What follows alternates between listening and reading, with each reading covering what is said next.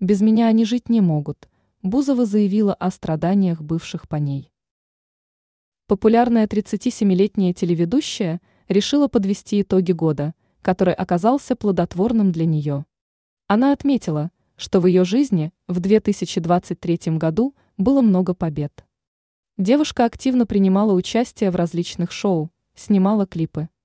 Кроме этого, Ольга добавила в беседе с журналистами, что смогла вернуться в прежнюю форму и снова довольна своей фигурой. Отметила она и еще одну важную победу в жизни. Бузова призналась, что бывшие возлюбленные все еще страдают по ней. Все мои бывшие поняли, что без меня они жить не могут.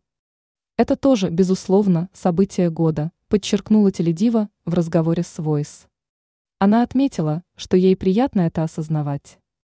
Мне как женщине приятно понимать, что бывшие страдают и хотят ко мне вернуться, добавила Ольга Бузова во время интервью.